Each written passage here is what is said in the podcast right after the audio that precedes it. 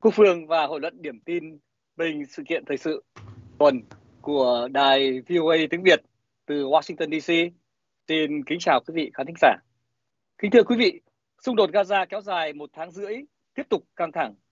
gây chia rẽ và Việt Nam bắt khẩn cấp cựu đại biểu Quốc hội đưa vụ Vạn Thịnh Phát lên lò làm tăng nhiệt dư luận như thế nào. Đó là nội dung chính của hội luận điểm tin bình thời sự tuần từ hai mươi tháng mười một năm hai nghìn không trăm hai mươi ba của chúng tôi.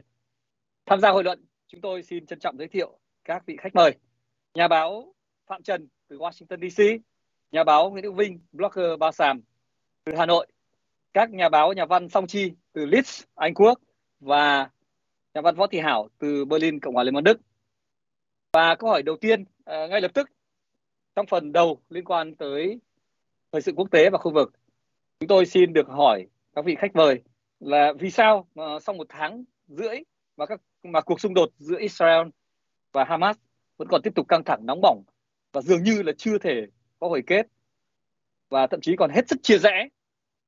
như truyền thông quốc tế phản ánh. Theo quý vị thì khả năng cuộc xung đột này sẽ dẫn tới đâu? Cái hệ lụy chính của nó,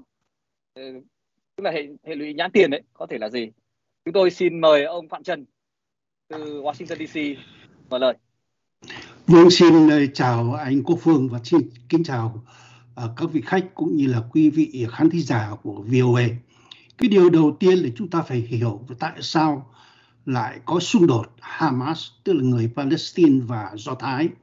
Cái nguyên do sâu xa và cơ bản nhất là từ năm một nghìn chín trăm sáu mươi bảy, khi mà quân đội của Do Thái tấn công và chiếm những cái vùng đất của người Palestine, cái cuộc chiến tranh đó đã khiến một cái đền Hồi giáo được gọi là thiêng liêng của người Palestine